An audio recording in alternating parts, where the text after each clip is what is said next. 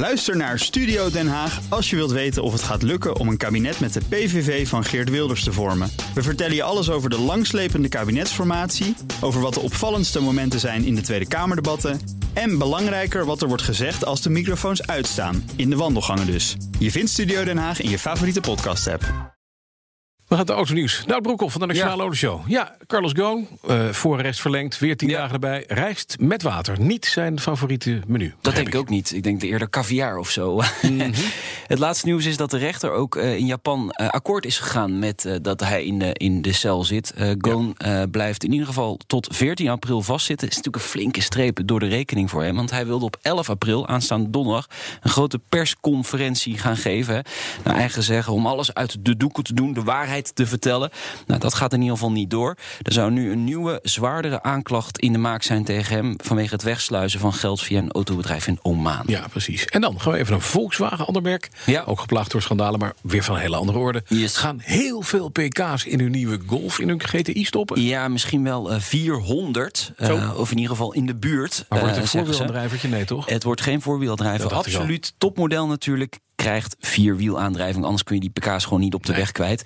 Om en nabij 400 pk zou de meest extreme golf ooit gebouwd moeten gaan worden. Ze moeten natuurlijk die PK-race aan met Mercedes AMG en Audi RS. Ja, precies. De, gewoon de hot hatch. Volkswagen heeft een bijzondere mijlpaal behaald. Ja, 30 miljoenste Passat is van de band gerold, Bas. Mm -hmm. uh, de eerste uh, rolde in 1973 van de band. Dus in 46 jaar hebben ze 30 miljoen van die uh, Passats gebouwd. Is een mooie mijlpaal, vind ik. Nou zeg. Acht generaties. Het is wel uh, de op één na best verkochte oh, Volkswagen. Oh, nee, lullig ze niet. Ja, ja, Golf is nog altijd de meest verkochte auto. Ja, van dat vind ik. Bij Passat is echt een beetje... als je wat aan Pampers te vervoeren hebt voor je baan... dan uh, heb je zo'n ding. De suf, V12 is nog niet dood bij BMW. En dat is best goed nieuws. Ja, niet helemaal. Wel bijna, Bas, helaas. Uh, tot 2023 blijft de huidige generatie uh, 12-cilinder gewoon bestaan. Dat zegt de hoofdaandrijflijn van BMW. Dus we kunnen nog zo'n vier jaar van de genieten van dit geluid.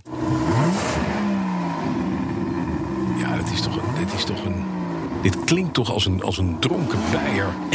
op weg naar buiten. Hè? Kolossaal. Waar die niemand leuk vindt. Is ja. heerlijk geluid. Ja, heerlijk geluid. En het zou echt onwijs jammer zijn als dit gaat verdwijnen. Ja. BMW heeft op dit moment nog genoeg klandizie, zeggen ze. Vooral in het Midden-Oosten en China. Je verwacht het niet. Natuurlijk, ja. Mensen die kunnen betalen. Gek, hè? Dan minder verkeersdoden in Europa. Lichte daling, Bas. 200 doden minder in de Europese Unie. Nog altijd ruim 25.000 doden in Europa. is toch best wel veel. Onaanvaardbaar, zegt de eurocommissaris die erover gaat.